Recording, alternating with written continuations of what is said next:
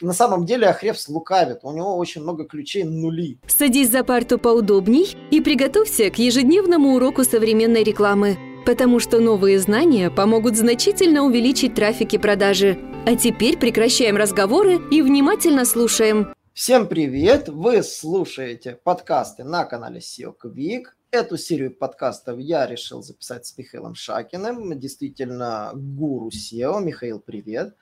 Привет, Николай, привет всем из Сибири. Вот, и, ребята, сегодня наш подкаст будет выходить, э, возможно, даже в трех форматах. Это видео будет залито на Facebook, будет присутствовать в IGTV, и, конечно же, аудиоверсию вы всегда сможете послушать на непосредственно нашем канале. Контент будет более приспособлен для аудио, потому что здесь мы не будем больше показывать, а будем говорить. Но сегодня тема действительно очень классная, как вы поняли по названию. Это главный чек-лист на SEO 2021 года. И сегодня мы обсудим статью Джоша Хардвика, которая опубликована на блоге Ахрепса. Да, тула, которым мы активно пользуемся. И Михаил, наверное, Ахрепсом пользуется еще чаще, потому что действительно тул просто безумно полезный. Мы чередуем по популярности оба тула, то есть наш русский, точнее украинский серпстат и, конечно же, Ахрепс мы чередуем по работе, но каждый предназначен для своих задач. Но блок Ахрепса однозначно требует э, внимания любого SEOшника.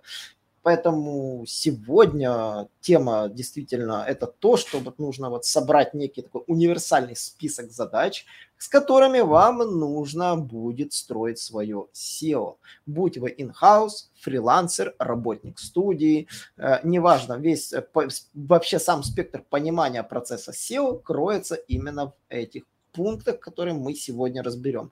Мы, условно говоря, будем проходить по каждому пункту, говорить, условно говоря, мысли, но на самых вкусных мы остановимся. Почему вкусных? Потому что некоторые пункты действительно выбиваются из общей черты. Михаил, давай вот мы вместе будем листать, смотреть. Я, для тех, кто все-таки будет смотреть видеоверсию, я сделаю, чтобы им было не скучно, даже выведу на экран эту статью. И мы будем как раз вот по пунктикам потихонечку проходиться.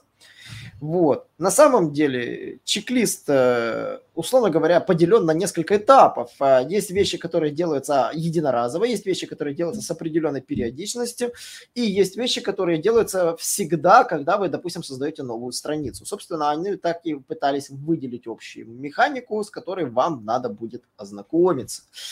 Вот. Ну и, конечно же, первый пункт чек-листа посвящены поисковой консолям. Собственно, Э, и здесь самый интересный пункт, э, вот я их перечислю, это поставить вебмастер Google, Bing вебмастер, конечно же, для русских, Яндекс вебмастер, которого в чек-листе, кстати, нет. Вот. И еще, конечно, Ахревс, конечно, сам себя не, не похвалит, никто не похвалит. Есть Ахревс вебмастер Tools, да, есть такой тул, который отслеживает все свои ссылочки, можно увидеть все сайты. Ребята, тул можно потестить, реально попробуйте, постановите, посмотрите, отпишите фидбэк. Вот. Э, ну, Google Аналитика, конечно же, но здесь не учтены Google Tag Manager, всевозможные другие трюки. Ну, то есть чек-лист такой некий базовый, без каких-то хардкора, да, то есть он совсем базовый. Но, да, есть вещи, которые тоже можно, ну, как бы нужно сделать, как must-have галочки. Ну и, конечно же, от Михаила я хотел бы задать вопрос. Вот SEO-плагины. Вот, собственно, э, мы с тобой даже проходились по этой теме. У нас был целый вебинар посвященный. Yoast или RankMath, или SEO Framework, про который я вообще впервые слышу. Я сторонник э, Yoast SEO, ну еще All-in-One SEO Pack они не упомянули. Четвертый. Да, кстати, да, вот этот я знаю, я с ним работал. All-in-One SEO Pack тоже нормальный. У них, кстати, есть, э, если не ошибаюсь, э, возможность импорта из других SEO-плагинов. У каждого почти SEO-плагина. Они Шикарно. понимают, что человек, когда на тысячи или сотни страниц оптимизировал метатеги, там все данные внес в один плагин, ему уже сложно будет переходить на другой, заново заполняя всю эту информацию. В этом нет смысла, это такой мартышкин труд ненужный. Поэтому сделали импорт, и это очень удобно. То есть, если будете ставить SEO-плагин, а у вас уже какой-то другой стоит, но он вам по какой-то причине не нравится, то обязательно посмотрите, есть ли возможность легкого импорта. Вот. Кстати, да, это всегда интересно было, потому что когда работу ты делаешь, делаешь, делаешь, меняешь плагин, вся работа на смарку, и ты понимаешь, что все полетело, и все надо восстанавливать и ты надеешься только на слепок какого-то сайта у тебя в бэкапе, чтобы вытащить оттуда данные скриминговые и попытаться закинуть в новые плагины.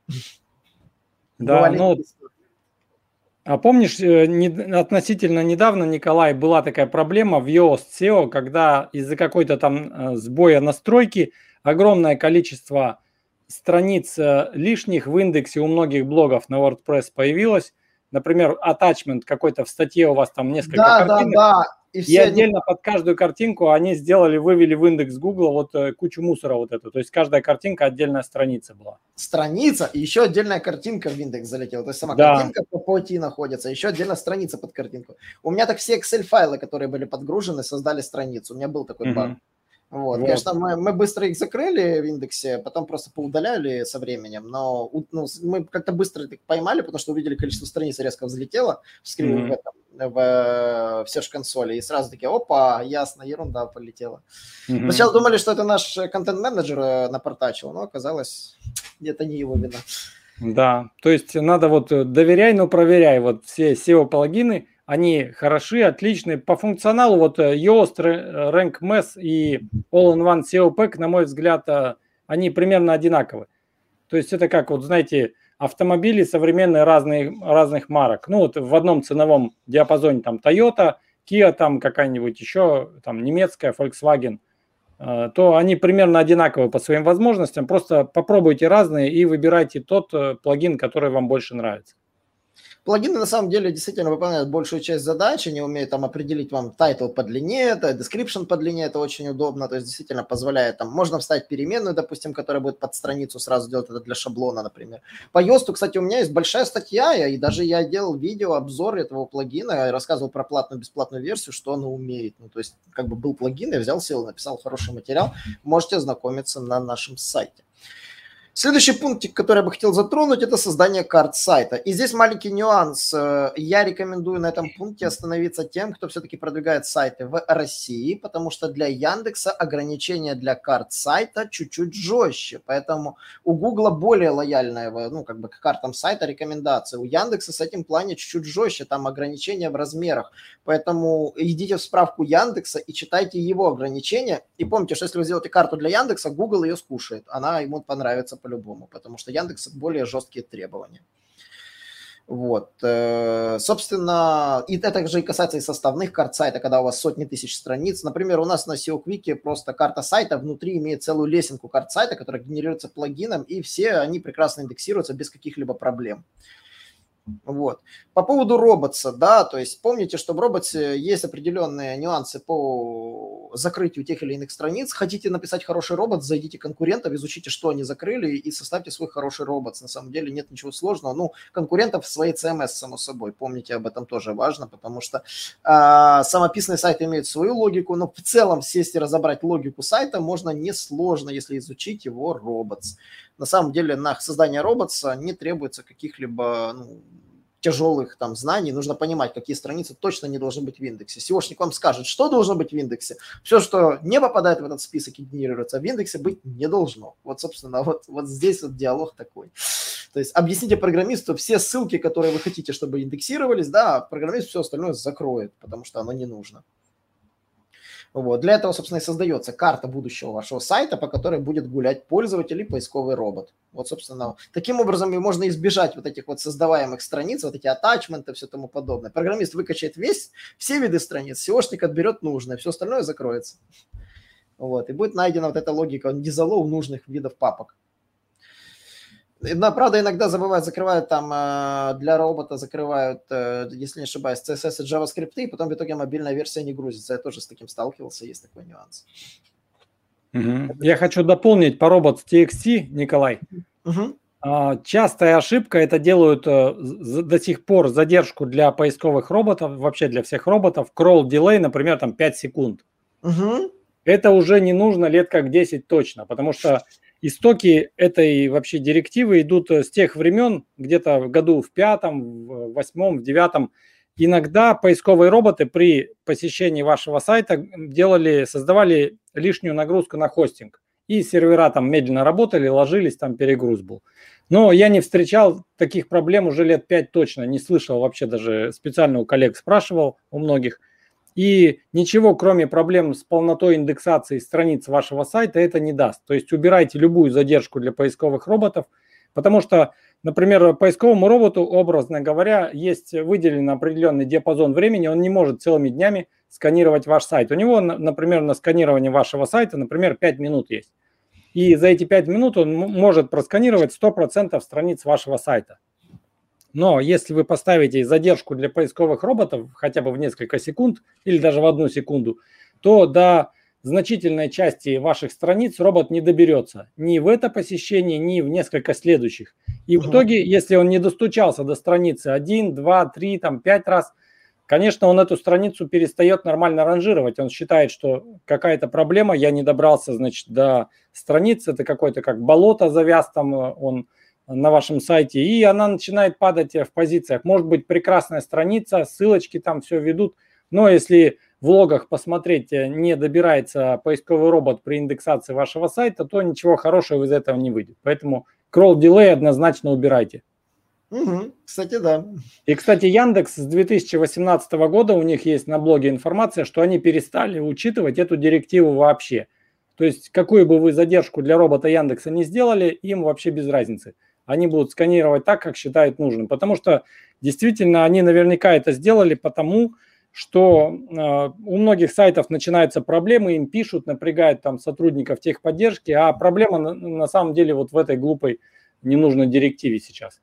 Кстати, по поводу Яндекса, напоминаю, что, в принципе, crawl delay в роботе не нужно прописывать. Вы можете э, скорость обхода Яндекса настроить в самом вебмастере. Там стоит по умолчанию на усмотрение Яндекса, но если вам уж слишком такой не повезло с хостингом, вы можете там ручками в вебмастере эту, эту функцию настроить. Но уже в самом вебмастере робот для этого тревожить не нужно.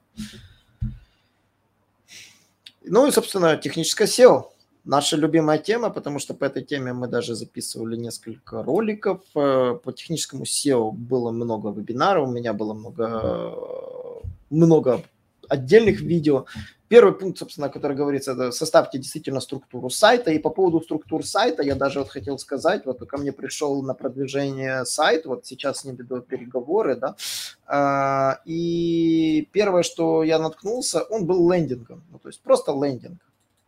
Э, и я вот хочу показать просто, что в итоге, да, я в итоге вот взял, изучил конкурентов и вот, вот предложил э, структуру. То есть я предложил ему сделать там, он занимается визами в Британию, я ему предложил сделать всевозможные виды виз, которые существуют, а, собрать всю информацию страничек о нас, какие существуют, то есть какие вот, вот можно сделать, да, вот там по типам распределить, то есть по конкурентам. Раздел консультаций, например, я тоже решил ему предложить расписать, какие виды консультаций можно может его наказывать, допустим, сделать в виде отдельных страниц, допустим, даже на, на подраздел консультаций. Вот, там э, отдельный инфраблок так называемой помощи, да, то есть, э, и, собственно, сложить эту всю информацию вместе. Блог – ну и тарифы, соответственно. То есть из лендинга я сделал полноценный сайт э, человеку и предложил ему, собственно, переработать свой ресурс, собственно. Почему? Потому что под каждую страничку можно создать действительно правильно, ну, страничку заточенную под интент, и поэтому вот этот пункт э, планирования сайта, я считаю, один из самых важных, потому что на, здесь именно определяется, как ваш сайт будет вот, ранжироваться на фоне других. То есть, если на этом пункте вы провалитесь, то дальше ранжировать ваш э, плохо продуманный по структуре сайт будет гораздо сложнее. Вот мы с этим тоже сталкивались сами, сами между собой, когда у нас был наш старый сайт. Вот, Михаил, у тебя вот по этому пунктику... Вот, по поводу да, на мой взгляд, э, структура сайта, если вы начинаете новый проект или вообще начинаете продвижение какого-либо проекта, у которого проблемы и явно со структурой непорядок. Конечно, надо структуру делать. Я бы сказал, это как чертеж в технике. Например, вы создаете там какой-то механизм, и все грамотные специалисты всегда делают чертежи. И чертеж, э, черчение изучают во всех вузах технических, ну, то есть это must-have. И в SEO это тоже обязательно. Любые программы подойдут, просто наберите интеллект-карты, софт или программа или сервис. Вот Николай показывал Mind Manager, я делаю в Xmind. Также как разновидность вот этих интеллект-карт, я пришел к выводу, что можно э, любую интеллект-карту представить в виде э, такого вложенного списка. То есть список и разные там у него подпунктики идут. То есть вот э, для простоты я сам для того, чтобы быстро записывать какие-то мысли, идеи там для докладов, для статей и так далее, я вместо вот этих интеллект-карт с ними довольно непросто на мобильнике работать, потому что ну, там не так удобно, а быстрее намного создавать просто пунктики и workflowy.com. Хороший сервис или просто mm. а, лист сервис там наберите какой-нибудь в Гугле, и их много этих сервисов бесплатные, все это удобно делать. То есть обязательно структуру надо заранее делать, и это вам облегчит, э, во-первых, э, оптимизацию и продвижение сайта в дальнейшем, и избавит от э, каких-то проблем, когда вы, например, делаете страницы со вложенностью в адресах страниц в одной категории, а вам надо потом ее переносить в другую. У вас будет там ненужный 301 редирект каждый раз, и поэтому обязательно постарайтесь структуру внутренних страниц, вот адресов, сделать так, чтобы категории в них не было. То есть посмотрите, как, например, есть э, у как вот э, Брайан Дин на backlinka.com делает. У него просто, например, какой-нибудь keyword research, там backlinka.com slash keyword research. Он не относит и не использует никакие категории в адресах страниц. То есть э, это, конечно, не относится напрямую к структуре а, сайта, но тем не менее, когда часто делают структуру, то по ошибке используют категории. То есть категории, так же как и э, даты какие-то, год, например, или, например, у вас 15 там советов по выбору товаров, а вы через пару лет хотите добавить еще пару советов, и у вас в урле будет 15. Э, ну, то есть это тоже ни в коем случае не надо использовать.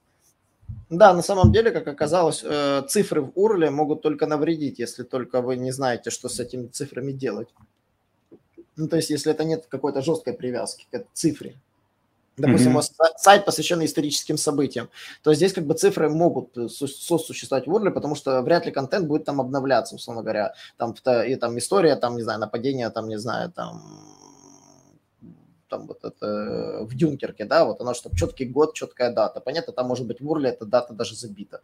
Вот, но во всех остальных случаях, если у вас вечно зеленый контент, то реально цифры вредят, поэтому лучше там избавляться. Вот от этого. И действительно, вот э, эксперт по вечно зеленому контенту, это действительно Брайан Дин. Можно много черпать идей, которые он внедрял на своем контенте, на своем сайте, действительно у него.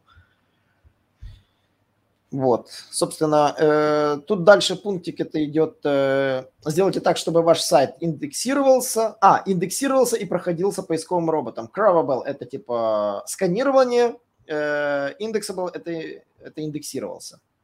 Вот. И, собственно, эти два пункта, они связаны между собой. Формально у вас может быть проблема то, что в роботе вы заблокировали кроулеру, чтобы он ходил по этим страницам. И вторая ошибка, это может быть то, что вы тегом noindex повесили на страничке, которой все-таки робот каким-то чудом попал. Вот. Э, и вот, вот в этих отчетах в вебмастере вы сможете всегда проследить, где у вас кроются проблемы с индексацией. Но есть одно но я вот хотел по этим двум пунктам добавить, Михаил тоже там добавит парочку фраз по поводу индексирования. А, скажу первое, в Яндекс Вебмастере тоже нужно следить за индексацией, потому что это разные процессы, разные роботы, и у них разные методы иногда оценивания, полезна эта страница или нет. Яндекс, э, у него, мне подозрение, что интеллект чуть похуже, он более подчиняется четким директивам, и там именно вот э, как в той задаче про программиста. Знаешь, Михаил, это задача про программиста? Какая именно? А, там, иди купи филе, если будут яйца, возьми десяток. И он, короче, пошел в магазин и вернулся с десятью филе. Вот. Потому что были, нашел яйца, да, то есть причина заключается в том, что, ну, чем надо четко ставить Яндексу задачи, в этом плане он более, э, как говорится, э, менее искусственно интеллектуальный. То есть Google же может по каким-то причинам вашу страничку проиндексировать, либо выкинуть из индексации, потому что посчитает ее там по каким-то причинам некорректной. Э, с Яндексом же ситуация проще, поэтому залетающие дубли в Яндексе – это самая частая проблема. Вот. Поэтому по поводу пункта индексации, Михаил, у меня к тебе вот, твое мнение по этому пункту, насколько он важный. Да, важно. И частая проблема, которая до сих пор встречается время от времени, когда разработчики, например, когда сайт только запускают, делают э, закрытие сайта от индексации в файле robots.txt, ну или другими способами, и затем забывают об этом, чтобы это убрать, и сайт уже запустился для широкой публики. То есть поисковый робот приходит и не индексирует. Я несколько раз вот за последнее время такие сайты встречал. Вот э, жалобы такие у людей, что сайту уже там 2-3 месяца, но посещаемости никакой нет. И вот э, почему так? А там заходишь в robots.txt, и там э, все закрыто. Да, кстати, такое бывает, а еще хуже бывает, когда забывает вообще закрыть, весь сайт улетает в индекс со всем мусором, лором, ипсумом и тому подобной ерундой, которая еще вот есть. На момент создания сайта, ребята, на самом деле, если вы хотите ничего не сломать, а, создайте на поддомене сайт, и закройте поддомен вообще от всего, вот просто от всего, то есть ничего с ним не делайте. А потом уже в нем сделайте все ваши карты сайта, все равно все ссылки будут э, не абсолютными, а относительными, вы же будете правильно делать с относительными ссылками весь контент. И потом просто перекинув его с поддомена на основной сайт, у вас фактически не потребуется никаких телодвижений, просто перекинув его в нужную папку. Ну, то есть программист легко это сделает, этот перенос но на, с поддоменом вы сможете сделать все манипуляции. И еще, кстати, хороший вариант для разработчиков, когда они разрабатывают сайты, сделать так, чтобы доступ к сайту был по логину паролю. Это однозначно не пустит никакой поисковый робот, ни при каких обстоятельствах. Даже внешняя ссылка ничего не поможет сделать. Просто закрывается сайт по логину паролю. Поверьте мне, просканировать сайт с Кременфрогом, закрытый под логину паролю, можно, потому что этот сервис позволяет это сделать. Да, кстати, многие об этом не знают, но да, закрытый сайт полностью от индексации можно Screaming ом проверить на ошибки полностью, без всяких заморочек. Проверить контент, title, description, битые ссылки, все это можно увидеть там. Но на самом деле до сих пор это, про это никто не знает. Э, ну, по крайней мере, я вот общался с прогерами, они мне когда говорят, мы создаем сайт, хотим вылить его полностью, да, говорят, ну, он уже идет в индекс со всем барахлом, мы его закроем от индекса. Да любая внешняя ссылка где-то опубликована непонятно где, на публичном доступе, и он уже, робот по нему погуляет. Кстати, да, я только хотел сказать про логин и пароль, очень классный способ это. Да, для разработчиков просто закрывайте доступ. И больная тема HTTPS. HTTPS на самом деле все говорят, что это классно и круто, но на самом деле сертификаты бывают разные, бесплатные и платные. Я знаю, что одни работают э, худо-бедно, другие э, действительно не закрывают сайт полноценно от уязвимости. Здесь я бы, конечно, бы с каким-то даже экспертом по безопасности сайта, который реально занимается взломами, поговорил, потому что, ну вот как действительно HTTPS влияет на аутентичность сайта, это защищает там а, от воровства оплат данных, вот такие вот вещи, да, не дает перехвата данных, как это, как всего лишь этот сертификат реализует, у меня на самом деле миллион вопросов, как принцип его работы.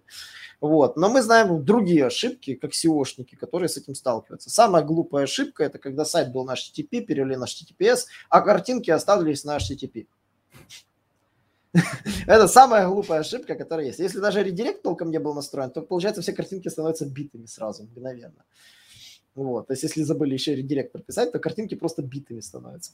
Э, да, и картинка, отдающая 301 ответ, тоже прекрасно работает. Э, получается, работает ну, ужасно. А второй вариант, когда сайт существует на двух версиях, HTTP, э, HTTPS версия, да, и получается у нас ссылки одного, картинки одного сайта находятся на, на домене, ну, как бы на, на странице другого сайта. И получается вообще чепуха, которую называют mixed контентом. Вот. И третья ошибка, это, собственно, с HTTPS, которая чаще всего бывает, это когда человек забывает его вовремя продлить. Я такое вижу. Ты, наверное, в линкбилдинге сталкивался, да, когда ищешь да. площадку, сталкиваешься, смотришь, а сертификат битый. Э, ребята, на самом деле есть шикарное изобретение Google календарь э, с напоминаниями по e-mail. Вы, э, даже если там вы забыли, когда вы что-то оплачиваете на какой-то тайме, допустим, хостинг, домен, HTTPS, просто сразу себе в календаре делаете события с напоминанием за неделю, за две недели. Просто вот приучите себя этому. И тогда, по крайней мере, вы не проморгаете этот момент, когда у вас сайт резко упадет, да, потому что вы забыли продлить сертификат э, или там домен забыли продлить, да, и позиции потом упадут и не скоро восстановятся. Кстати, такое бывало, и у нас были случаи, когда клиент говорит, ой, мы взлетели в органике, что произошло? Взлетели на одну позицию, и у них органика резко взлетела, а конкурент выпал, потому что сертификат забыл продлить. Было, было mm-hmm. весело. Вот, это по этому пункту, вот, собственно, я хотел сказать. И пункт, по которому я бы хотел поговорить с тобой, это зеркала. Насколько часто вот, вот за рубежом ситуация обстоит вот с зеркалами, правильно не настроенными? Ты вот натыкался на это или нет? Да, я когда, например, делаю парсинг сайтов в какой-либо тематике, я даже тебе показывал, помнишь, когда по апарсеру мы вебинар да, да, был, да, да. как парсить все в интернете. И там я показывал примеры доменов, которые представляют из себя не доменное имя, а IP. Да, IP-шники. И причем на них э, страницы со слэшами, как на обычных сайтах. Я думаю, как раз и вот э, из-за таких проблем а, как раз такое и происходит, что вместо домена получается IP-шник. когда вообще, получается, забывает склеить DNS, получается, да, если настроено неправильно. Ну да, я думаю, проблема, одна из э, проблем в этом. Вот. А, по поводу зеркал, кстати, был недавно вебинар на канале. Советую сходить посмотреть. Там как раз рассказывался про инструмент, который проверяет зеркала. Рекомендуем обратить внимание. Дальше идут пункты, про которые на самом деле, наверное, сломали все копии. У тебя на канале куча вебинаров по поводу скорости. Угу. Да, что ваш сайт грузится быстро. Напоминаю, быстро это не значит, что он по времени быстро, там, типа, вот у него, то есть, что у него скорость быстро, он быстрее едет. Нет, это не влияет это. Скорость интернета у всех примерно одинаковая, ну, то есть, точнее, примерно разная. То есть, где-то на мобилке одна скорость, где-то на десктопе другая скорость, у кого-то там 100 мегабитов, у кого-то модем еще раз дает древний, да. Проблема заключается в том, том, что ваш компьютер, ваш браузер должен то, что он получил, вес этой страницы, вовремя отрисовать. И вот скорость – это скорость отрисовки, по-моему, даже рендеринга, даже так правильнее сказать. Вот, поэтому вот здесь вот многие не уделяют этому внимания, так оно и есть. А по поводу mobile friendly, на самом деле, э, мы этот тул хоть и любим, но мы его не любим из-за его медленной скорости. Я не знаю почему. И он еще проверяет только одну страницу. Почему не создали тул, который проверяет mobile friendly всего сайта, вот пакетом? Вот почему mm-hmm. этого нет? Это вот на самом деле вот такое сильное упущение, потому что проверить весь сайт на mobile friendly, кроме как вебмастера, да, где нужно там смотреть, и то толком там ты не понимаешь, какая страничка mobile friendly, какая не очень, там просто ошибки выписаны и все. Вот, вот это вот не хватает вот этого тула. А, по поводу сжатий изображений, есть какие-то у тебя предпочтения по плагинам или на самом деле у тебя нету каких-то привязок? Ну, я пользуюсь optipic.io сервисом. Их много. Знаю, что есть какой-то Shark Pixel или что-то такое. Угу. Ну, их много. То есть Optimize Pictures плагин набирайте и десятки получаете результатов. Там очень много их. Но обязательно, знаете, рекомендация сохраняйте оригиналы картинок. Да, Потому да, что да. эти плагины можно настроить так, что они будут удалять оригинал картинки – и, и, например, вы будете недовольны качеством. Вот в OptiPic.io там по умолчанию было, ну, вернее, не по умолчанию, начальные настройки у меня были на 70% сжатия, и картинки пикселили, видно было, что они так пережаты. А на 80% они нормально выглядят так же, а весят намного меньше. То есть поиграйтесь с, с процентовкой сжатия, разные варианты посмотрите и обязательно сохраняйте себе и на компьютер оригиналы картинок, потому что это поможет хоть восстановить вам данные в случае чего. Я буквально вчера, когда у меня вчера был такой большой день с звоном с клиентами, вот просто просматривал, иногда видел такие глупости, когда человек таблицу превращает в картинку и потом ее сжимает, и цифры смазываются просто. Mm, да. Вот. И на самом деле мы, он обратился, говорит, что страницы просели, и единственное, что я увидел вот именно в страницах, вот именно серьезный косяк, на, у него в этих статьях все изображения пикселизированы есть подозрение, что это стал фактором ранжирования пикселизированной картинки. Не знаю, может быть, это так и есть, потому что про э, то, что Google научится распознавать э, текст в картинках, говорилось давно. Ну, то есть, что Google научится распознавать качество картинки, я уверен, что у него уже этот алгоритм давно есть. И я в последнее время редко вижу в топ-выдаче сайты с пикселизированными картинками. Вот это вот тоже такой маленький нюанс, с которым я столкнулся. Не знаю, Михаил, вот это вот такая мысль на исследование, возможно. Там, кстати, по-моему, у тебя был даже вебинар про продвижение сайта с одной картинкой, я помню там. Да, Дэми Мурыч проводил. Да, вот это вот интересная мысль, действительно, а если сайты в топе с пикселизированными картинками, встречаются ли они или нет? Вот такая вот мысль на, на поговорить. Ага. Вот. И второй момент – это битые картиночки, о, битые изображения, о, господи, изображения, битые страницы. Ну, изображения тоже, но страницы в частности. А, на самом деле битые страницы возникать могут по разным причинам. Я даже писал статью по этому поводу, и у меня есть ролик по этому поводу. А, и при переезде возникать могут битые страницы, и когда вы берете нового программиста, и он типа я все переделаю по новой, может наплодить кучу битых страниц, это факт. Почему? Потому что на самом деле, как бы ни странно ни звучало, сайт это карточный домик, в котором вы выстраиваете связи, правильно устанавливая вот эти карты, да, вот мягко говоря, знаете, как карточный домик строят. И стоит вам где-то что-то поменять, да, все начинает сыпаться внизу, если что-то поменяешь. И вот чем глубже ты проводишь изменения, не учитывая, что надо где-то что-то пофиксить, то битые странички могут возникать. На пустом месте битые странички возникают редко. Ну, то есть, на самом деле, если в сайт никто не лазит, он обычно живет и здравствует. И падает выдаче со временем, если ничего, ничего в нем не менять. Вот. Э, а вот по поводу, как часто нужно проверять сайт на битые страницы, в целом, если вы обновляете контент на нем, э, проверять нужно. Если вы знаете, что у вас были проблемы с сертификатом, проверять нужно. То есть такое вот, вот, если были какие-то проблемы, прогнать себя лишний раз, сделать тех и поискать битые ссылки нужно. Кстати, спасибо за отличную программу, которую я увидел у тебя в обзоре. Это сайт Analyzer, правильно он называется? Site Analyzer. Да. Вот, просто топ-софт, на нем просто сверхудобно работать. Э, я мониторю все сайты, поэтому однозначно tool просто must-have у SEO шника. Site Analyzer программа просто вот, вот спасибо огромное за рекламку ее. Я ее, помню, давным-давно потестил, еще старую версию удалил, потому что была не, ну, была мусор. А сейчас она просто вот то, что нужно, то, что доктор прописал для такого отслеживания, что с сайтами происходит на сегодняшний день. Надо созвониться с клиентом, обновил, посмотрел, все, вот список задач. Там э, ты уже понимаешь, что на каком этапе, где, где куда двигаться. Угу. Вот, Я бы сказал, это Рунетовский Screaming э, Frog, ну почти по ну, функционалу. У него минус, что из него ТЗ нормально не построишь, но вот э, посмотреть, условно говоря, где, где ошибка, он позволяет. Вот это вот очень хорошая штука, то есть где ошибки, он позволяет вот увидеть, э, то есть и уже дальше там ты уже подключаешь скриминг, подключаешь какие-то там тулы, тот же там серпстат можно там подключить, например, да, там у него тоже внутренний аудит есть.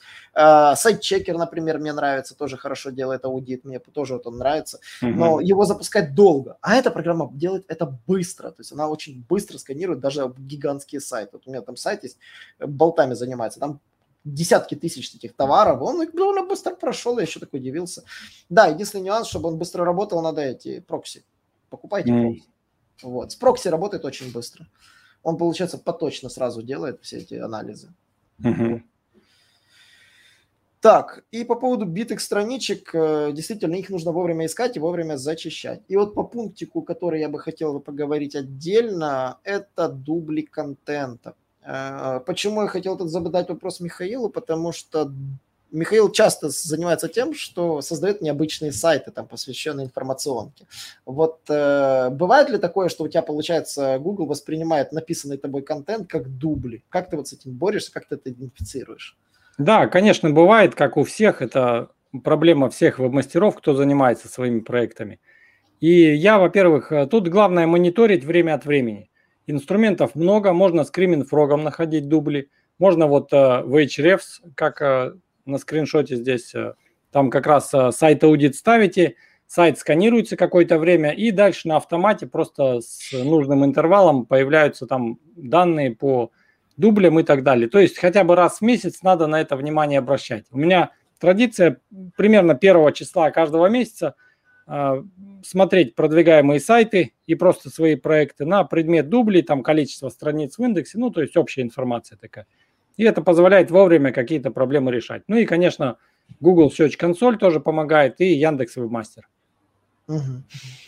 А мы, например, это еще тоже таким заморачиваемся ситуацией. Мы обычно смотрим, э, если у нас есть страница, и мы видим наши позиции, то есть, условно говоря, если я вижу, что, допустим, по этому ключу э, у меня, допустим, более первое место занимает другая страница, а не та, которую я изначально задумывал, вот, вот мы такой анализ делаем, такой, то, потом просто таблицы сверяем, вот хотелось бы, конечно, тул такого формата, то мы понимаем, что та страница, которая занимает, допустим, второе место, а по этому же ключу, то есть, э, допустим, сковородка желтая и э, сковородка металлическая. Понимаешь, да, допустим, запрос. Mm-hmm. Да? Если по запросу сковородка желтая не выводится на выше страничка желтая сковородка, а выводится сковородка металлическая, значит, я вижу, что эта сковородка желтая, в ней контент не, не, не, уникален, плохо прописан, и нет, нет акцента на желтых.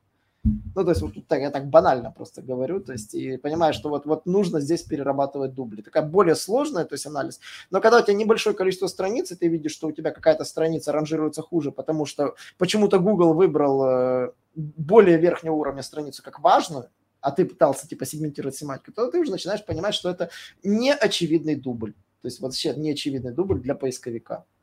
То есть, понятно, есть технически очевидные дубли, когда у тебя получается две одинаковые желтые сковородки, да, по, по ошибке твоей собственной, когда ты интернет-магазин делал. Но у нас иногда бывали ситуации, когда вот мы вот там занимались переводами, ну, переводческие, переводческие сайты, и там, получается, ты когда создаешь огромное количество страниц под каждый вид перевода, каждый документов, и они просто не ранжируются. Ты создал, а она не ранжируется. Ранжируется другая, верхняя, допустим, нотариальный перевод. Вот она ранжируется по всем этим вариантам запроса.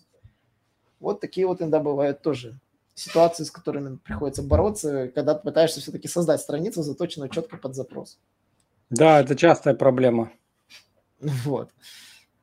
А, и, конечно же, вот, собственно, потекает следующий пункт э, в следующем э, чек-листе. Это важные ключевые слова. Вот, собственно, вот, вот именно вот, вот здесь и кроется вот этот косяк, когда ты понимаешь, что э, Google по этому ключевому слову не хочет в упор ранжировать страницы. Как мы это вычисляем? Вот расскажу.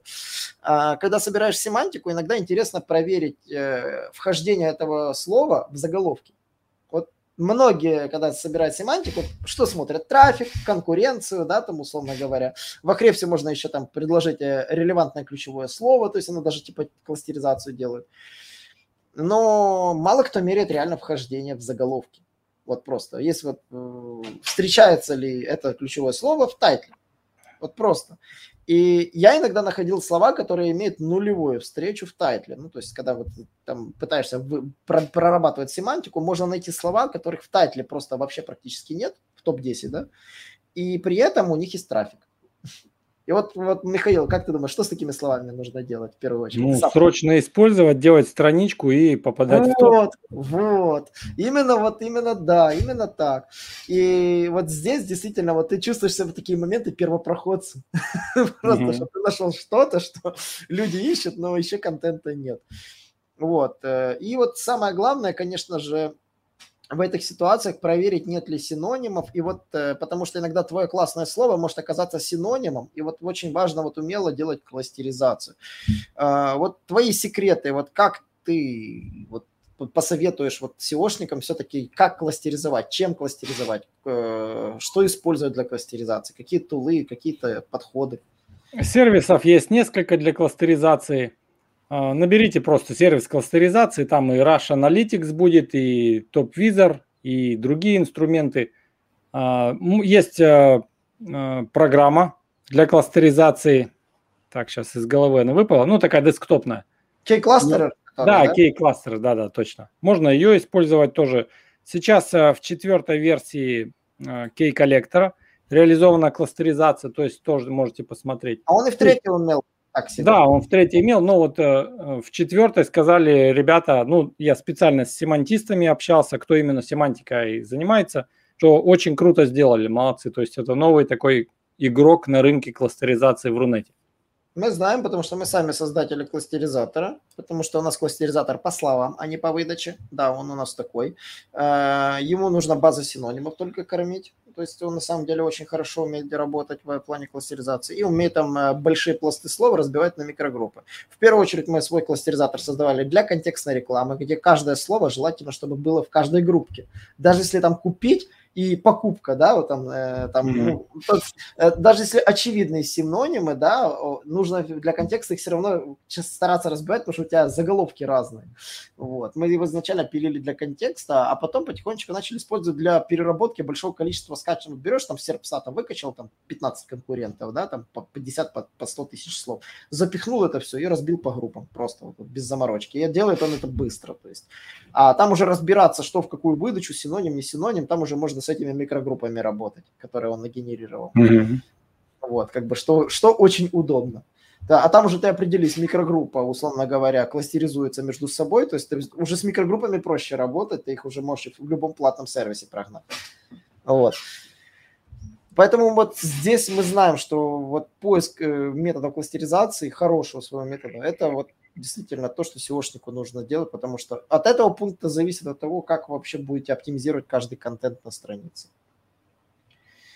Следующие пункты касательно search intent, это, собственно, intent, э, слово такое intent, это, получается, как его перевести, вот, Михаил? Ну, я бы не сказал, что мотив, ну, искомая информацию, которую ищет э, пользователь. То есть ответ на вопрос пользователя, другими словами. Вот. И вот с интентом э, есть один маленький нюанс. Многие говорят о нем, но не говорят, что конкретно делать. Вот типа вот учитывайте интент пользователя. Вот конкретно. А что это значит? Вот, вот твое мнение. Вот я потом выскажу свое. Ну, суть в том, что посмотрите, например, по страницам конкурентов, э, как обычный пользователь, зайдите вот в вашей тематике и э, придите к выводу, купили бы вы у них вообще что-то, заказали какую-то услугу или статья вас полностью удовлетворила или нет. Угу. То есть, а... на мой взгляд, показатель э, раскрытия интента – это что пользователь доволен. А доволен он на вашем сайте в первую очередь, когда он покупает, когда делает заявку на услугу или прочитал статью и уже на других сайтах не продолжает свою поисковую сессию. Вот. И дополню еще второй момент. Э, intent у поискового запроса, проверяйте в выдаче, что пользователь видит. Видит ли он статьи по этому запросу, видит ли он по этому запросу товары, видит ли он по этому запросу блок с картами. Почему? Потому что пользователи, которые переходят по этим поисковым запросам, э, ищут что-то конкретное, то есть они, они уже видят что-то конкретное. Поэтому, когда вы проектируете свой сайт, собираете семантику, э, изучайте выдачу, вот, вот без шуток изучайте топ-3 выдачи и смотрите, какого типа контент встречается вверху. То есть, условно говоря, если по вашему запросу встречается статья, не надо пытаться там пилить карточку товара, она может не сработать. Пользователи привыкли, что там одни статьи. И, может быть, как говорится, по этому запросу карточка товара никак не появится. И, и наоборот. Я просто такое часто бываю. Вот э, клиент спрашивает, что по этому запросу делать? Страничку услуги или статью? Вот, собственно, вот, вот вокруг этого и, и, и вы должны определиться, что с этими запросами делать по интенту. А то, что они действительно, вот ты правильно дополнил, да, то есть пользователь должен быть доволен, перейдя по, на вашу страницу и не, не возвращаясь в поиск обратно. Вот. Я тут еще дополню, Николай. Тут э, тесно связано с еще один, одним моментом. Бывает, что, например, приходит клиент в какой-то любой тематике, как, например, коммерческая, и я прошу прислать, например, двух-трех конкурентов, чтобы посмотреть, э, ну, вообще в сравнении с конкурентами. А мне человек пишет, что а у нас нет конкурентов. Мы вот настолько уникальная компания, что у нас нет конкурентов. Набираешь выдачу, там полный топ-10 э, конкурентов на любой вкус. То есть люди, они как-то не смотрят вообще на выдачу, им даже вот без разницы, там какие информационные статьи, там коммерческие страницы или какие-то выдачи, они даже это не понимают, потому что они считают, что у них настолько уникальный бизнес, уникальная компания, что все конкуренты, они какие-то, ну, с презрением к ним относятся, они все какие-то неполноценные, и эти вот лучше всего бизнес ведут – и по опыту скажу, что лучше с такими ребятами не сотрудничать. Я сразу от, от, отказываюсь от сотрудничества, потому что знаю, что дальше будут только одни проблемы. Нет. Когда им пишут, что смотрите, вот топ, и там, ну, полный фарш всех конкурентов на любой вкус. Вам э, то, что, например, прямых конкурентов в бизнесе может не быть вот таких же точно. Но в выдаче-то все равно вы соревнуетесь с другими сайтами. Поэтому надо это учитывать, и вы все равно Google и Яндекс не один ваш сайт выводит, и больше никого нет на первом месте. Всегда есть конкуренция, поэтому надо смотреть. Так и есть. Еще такой маленький нюанс, с которым многие сталкиваются. А, это, ну, такой грубой ошибкой. Многие сталкиваются, когда работают с клиентом, а, когда клиент э, считает, что вот это немножко такой автоп, не по чек-листу, а когда клиент говорит, что его предыдущие SEOшники плохие, а на самом деле вот вы такие вот, вот хочу с вами выстроиться отношения. Читал недавно очень хорошую статью. Помните, что клиенты бывают такие, которые захотят ваши услуги за бесплатно, да, то есть, условно говоря, хотят за меньшее количество денег получить получить больше услуг. Вот. Mm-hmm. Вот, вот ты назвал этих клиентов, которые не знают конкурента, вот они вот где-то вот на уровне, это могут быть даже одни и те же люди. Те, которые не знают своих конкурентов, чаще всего это те люди, которые пытаются SEO получить у SEOшников за бесценок. Вот mm-hmm. мы с этим тоже столкнулись и знаем, что есть такая вот черта у этих бизнесов. Ты потом просто берешь, пробиваешь ключ, смотришь, и там сплошная загруженность. Все заголовки заняты там просто, и ты понимаешь, да. тебе воевать с каждым. Да, кстати, почему важно вхождение заголовка по коммерческим ключам? вы можете всегда у любого бизнеса вытащить коммерческие ключи. Для этого, ну, берем Ахревс какой-нибудь, там, Серпстат, вбиваем запросы и сохраняем только те, где контекстная реклама встречается и пробиваем по этим запросам в э, конкуренцию просто в том же кей-коллекторе. Да? Если мы видим циферки 10, 10, 10, 10, это типа в топ-10 вхождения заголовок, то вы попали в очень тяжелую нишу, то есть где у вас будут серьезные проблемы по продвижению, где вам будет очень трудно двигаться. И когда конкурент говорит подобное, что типа нет конкурентов, это действительно ну, это, ну, это легко проверяется. То есть для этого не нужно быть 7 пядей во лбу, чтобы просто проверить. Берете его контекстные ключи, по которым он крутит рекламу, ну, крутится реклама, да, и пробиваете выдачу по вашему региону.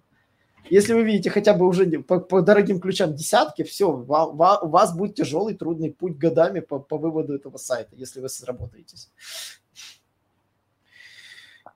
Да, проблем... Э, очень интересный такой нюанс. Да, вот, собственно, как раз следующий пункт. Э, оценивайте свои шансы ранжирования в Google. Вот мы как раз про эту тему и поговорили. Есть целый пункт по оценке конкуренции ключевых слов. У...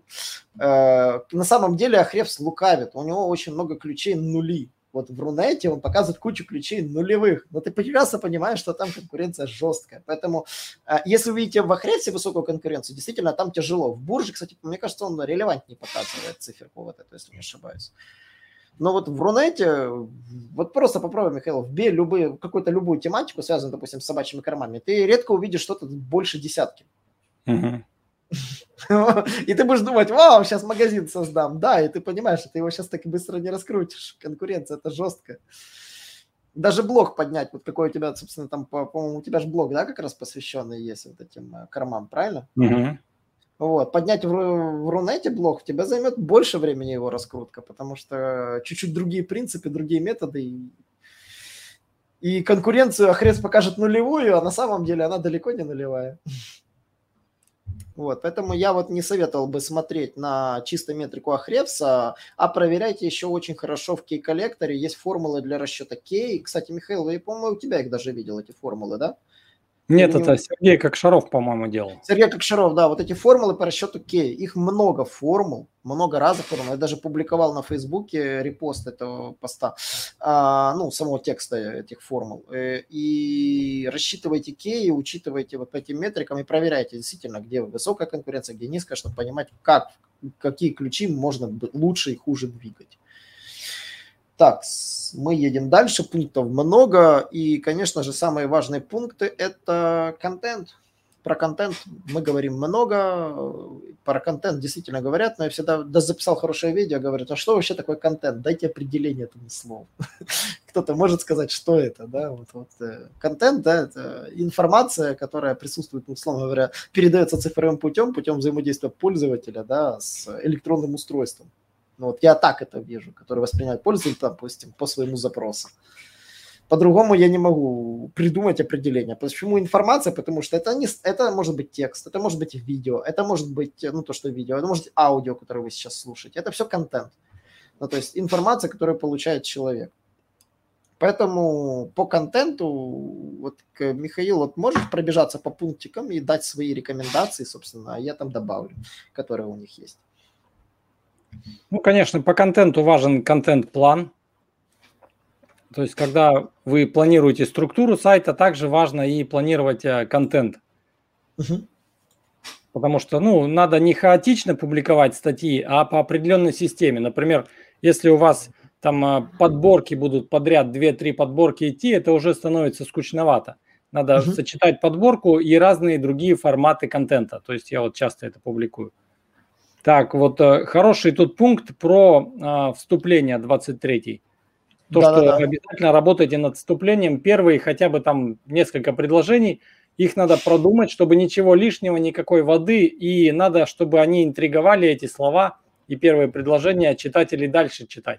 Потому что сами мы знаем, например, то, что человек кликает, э, оценивая заголовок, если ему интересен заголовок, ну и описание выдачи, он переходит. Или в соцсетях видит заголовок статьи переходит. И дальше все зависит э, от того, насколько ему понравится первая часть э, вашего материала, то есть первые там пара абзацев.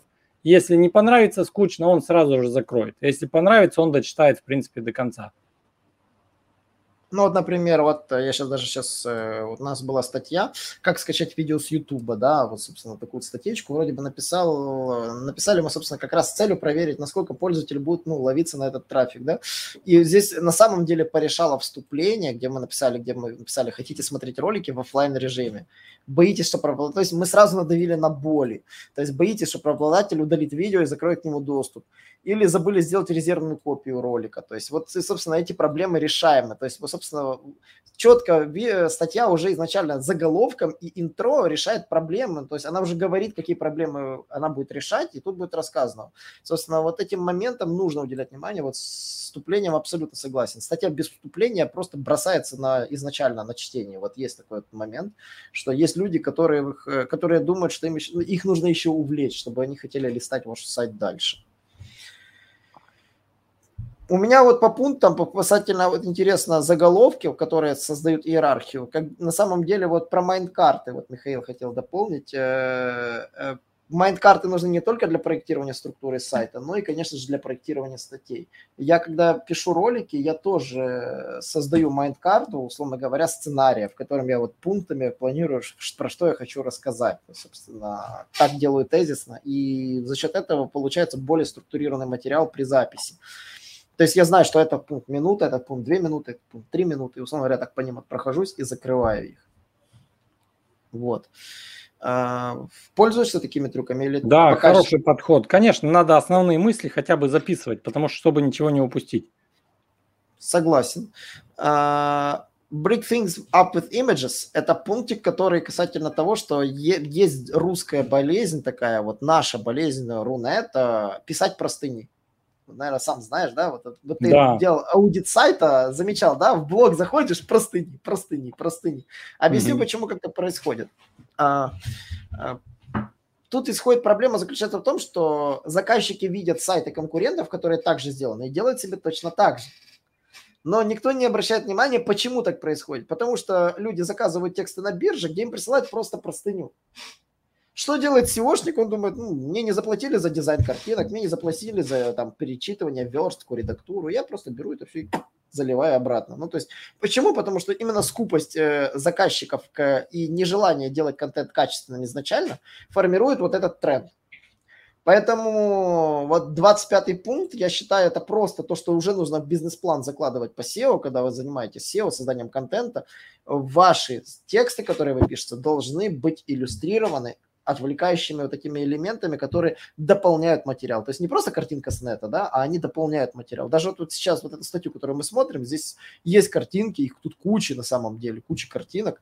И э, эти картинки не просто взяты из стоков какая-то. Да, кстати, картинки со стоков – это уже мертвая тема. Не знаю, наверное, у людей баннерная слепота выработалась на эти картинки.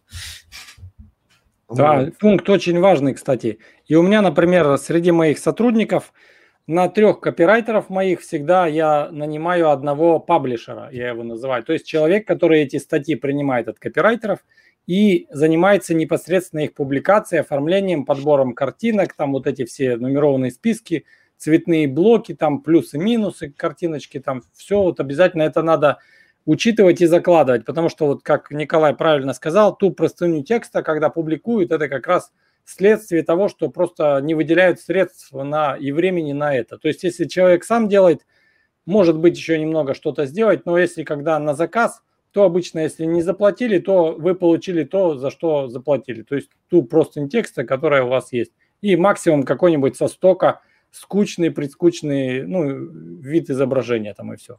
А надо и видеоролики вставлять, и подкасты, и можно еще вставлять какие-то твиты, а, посты с Фейсбука там по теме. Очень интересно. Можно оформить как конфетку.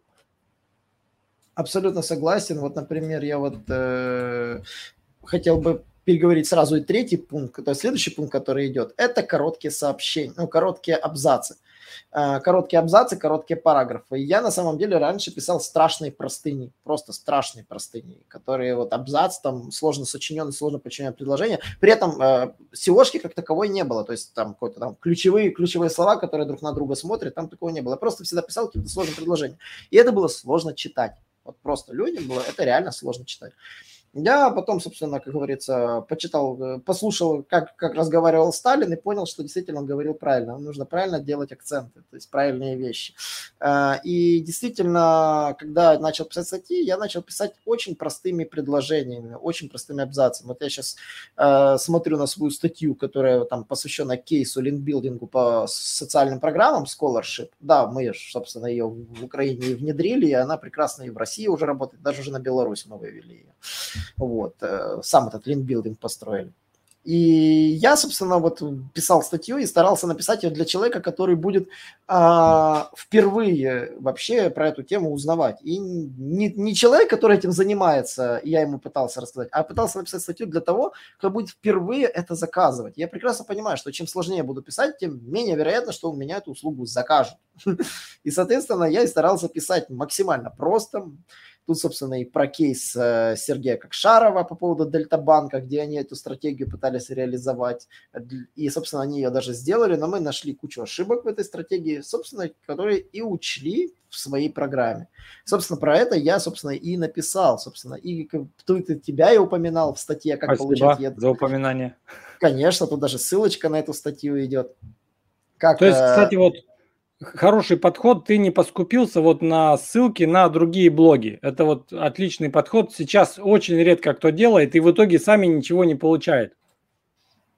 Ну вот, и поэтому я всегда вот эти на деваку тут ссылка, как видишь, да, и на тебя тут угу. ссылка. То есть на самом деле э, статья, вот и почему я по ней хотел сказать, она написана очень просто, ну, вообще очень просто. То есть и тут очень много ссылок на наших сайтов, которые вот мы делали, вот социальные программы, то есть вот, собственно, вот они же и есть, они никуда не делись, вот они остались живы, живы на ссылках. Вот. Э, и мы, когда пиш, писали статью, то есть я всегда, если на что-то ссылаюсь, я ссылаюсь на это конкретно, чтобы я это взял отсюда, это взял отсюда, потому что ну, э, человек, когда видит факт, он должен как говорится, проверить, факт это или не факт. И Google даже есть алгоритм факт-чекинга, который проверяет, цитата взята из, из воздуха или взята из какого-то реального места. Mm-hmm. И для того, чтобы факт-чекинг тебя проходил всегда успешно, ставь а, а, эту, собственно, ссылку. Но мы этот пунктик упоминали уже, собственно, по поводу пункта, что ссылки нужно ставить качественные. А нет, еще не упоминали, но об этом мы чуть попозже. Вот, поэтому короткие абзацы, на самом деле короткие формулировки действительно работают. То есть минус жаргон, а, как говорится, active voice это получается прямая речь, правильно, если не ошибаюсь, active voice? Ну да, вроде более прямая речь и простые слова, и простые фразы. Действительно, вот стройте предложение очень просто, это будет реально работать. Как ты пишешь статьи? Вот поделись своим фидбэком. А, раньше многие годы я писал без содержания краткого, когда вы можете перепрыгнуть на любой пункт статьи. Я считаю это минусом, потому что не всем людям надо полностью читать материал. Это как у видеороликов на YouTube. Недаром сейчас очень популярны тайм-коды – когда вы видео смотрите, видео с тайм-кодами удобнее смотреть, потому что вы можете выбрать только 2-3 кусочка, которые вам интересны, а остальные вы, в принципе, знаете. И вам интересно только о чем-то конкретном посмотреть. То же самое и по статье. Человек зашел, и если нет содержания, он там прокрутил, увидел, что лонгрид, потом взял э, курсор, этот э, ползунок э, прокрутил вниз, ну и, в принципе, читать не стал и ушел. А если он, например, увидел содержание, его какой-то пункт или несколько пунктов заинтересовали, он перешел на них, почитал, потом вернулся на другие пункты, посмотрел, то есть время и поведение пользователя идут на плюс страницы, и мы не теряем такого посетителя, поэтому надо содержание в тех статьях, где это подходит, э, конечно, использовать. И, конечно же, очень важный момент, э, сами вот эти содержания нужно правильно размечать. Есть микроразметка отдельно для этих пунктов, называется Site Navigation Element, она используется как раз для разметки содержания. Если вы ее размечаете, есть очень высокая вероятность, что ваши пункты содержания появятся как в виде быстрых ссылок под вашей статьей. Э, если статья занимает достаточно ну, топ, топовые места, не последние места в выдаче, там, в первой десятке, да, то вот эти слова могут появиться в выдаче. Поэтому старайтесь сделать так, чтобы заголовки были достаточно короткими, то есть не больше трех слов. Тогда есть очень высокая вероятность, что вы еще попадете в отдельный снипет. Да, и как раз на эту тему есть статья про снипет выдачи, вот я вот как раз ее вот показываю Михаилу на экране. Если вы не знаете, как сделать быстро содержание в Word, если вы правильно писали текст и правильно размещали заголовки, можно вставить оглавление просто в один клик. А, вставка оглавления, вы можете вставить, посмотреть, какое у вас оглавление, потом пересмотреть, правильно ли вы его назвали, потом зайти в нужные заголовки, там, например, и переименовать их, например, там, сделать более правильными. Это пример одной из статей одного из авторов. Вот. Ну, собственно, сделать это нетрудно, на самом деле. Заголовки придум... ну, быстро найти в вашей статье нетрудно, если вы их правильно размечали изначально, когда писали контент. И для WordPress есть плагинчики, например, Table of Content э, плагин, да, да, да, да, да. Он называется TOC, ну, то есть Table of Contents. И угу. можете использовать. Наши прогеры ручками делали mm. заморачивались. Вот. И, собственно, мы переходим к пунктикам, посвященным on-page SEO. По поводу on-page SEO я не буду сильно устанавливать, сильно долго уделять внимание, но здесь вот мы уже говорили короткие описательные URL, в которые содержат в себе нужные ключевые слова. Здесь есть определенные секреты, когда не нужно, чтобы в URL повторялся ключевое слово, которое использовано в предыдущем ключевом в предыдущей категории. Например, если у вас, условно говоря, URL тарелки, URL тарелки фарфоровые, не надо делать, просто mm-hmm. можно фарфоровые. То есть сделайте так, чтобы сами слова в пределах э, вашего урла не повторялись. Поэтому здесь грамотно продумывание ЧПУ, оно действительно искусство. Вот все это искусство, чтобы не избегать вот этих повторений. Потому что у нас, на самом деле, у многих в ЧПУ существуют, э, существуют такие вот проблемы. Потому что неправильно названная категория, да, получается дубли, дубли, получается э, ботинки, ботинки детские, ботинки детские на такой-то подошве. Вот такая вот ситуация может быть. Вот, и поэтому вот э, второй момент, действительно, вы должны понимать, что короткий URL э, помогает вам попасть в расширенный снипет, это, конечно, важно, но это хорошо для статей. В карточках товаров там все иначе, там есть нюансы. Но все же вот про повторение я вот в этот момент, вот тут они не очень этому упомянули, но вот мы часто это видели. Для статей действительно, чем короче URL, тем круче.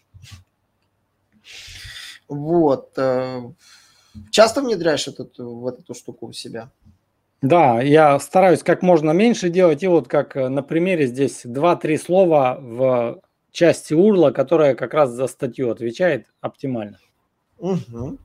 То есть прошли времена, когда там целые предложения в URL вставляли, это ужасно, вот, которые особенно генерируются движками, то есть э, транслит идет там, ну, то есть неинтересно так. Это И, кстати, Брайан Дин нашумел же с тайтлами, когда он начал, собственно, рассказывать про то, как надо правильно писать тайтлы. И действительно, он уделил внимательное, внимание огромной кликабельности в поиске, насколько она важна в тайтле. И вот вопрос по тайтлам. Э, есть ли какие-то, вот по твоему мнению, изменения в тенденциях к созданию тайтлов? Что-то изменилось за последний год? Ну, то, что, например, цифру в информационных статьях использовать, это как было – рекомендации так и остается. Они более кликабельные, например, не лучшие там какие-нибудь коврики для мышки, для компьютера, а, а 15 лучших, да, там топ-15, топ-10 и так далее. И угу. старайтесь вот эти цифры делать больше, чем у конкурентов, потому что, например, там 40 идей для э, интерьера кухни, 75 идей, а вы сделаете 85, 90 или 100. И это сразу интригует и выделяет вас на фоне конкурентов. Вот, кстати, да, интересный трюк. А по поводу карточек товаров, я так понимаю, ничего не поменялось, H1 и название компании больше ничего не делают. Да, это, в принципе, так же и есть. Просто интересно, как... Я заметил на самом деле, что сейчас война за карточки товаров э, в выдаче очень сильно ушла вниз, потому что сейчас решаются вопросы микроразметка и Google Merchant. Вот он на себя взял вот эту войну за карточки товаров. И, собственно, платная реклама. Вот. Они, они отжали практически весь трафик у карточек товаров. Вот. Мы, мы просто увидели, что большинство сайтов карточки товаров тупо сели вот в органике, но при этом трафик на них не упал но мы видим, что трафик из, ну, перелился из других, других, других акцентов, то есть с других источников. Вот, но вот это вот действительно было необычно.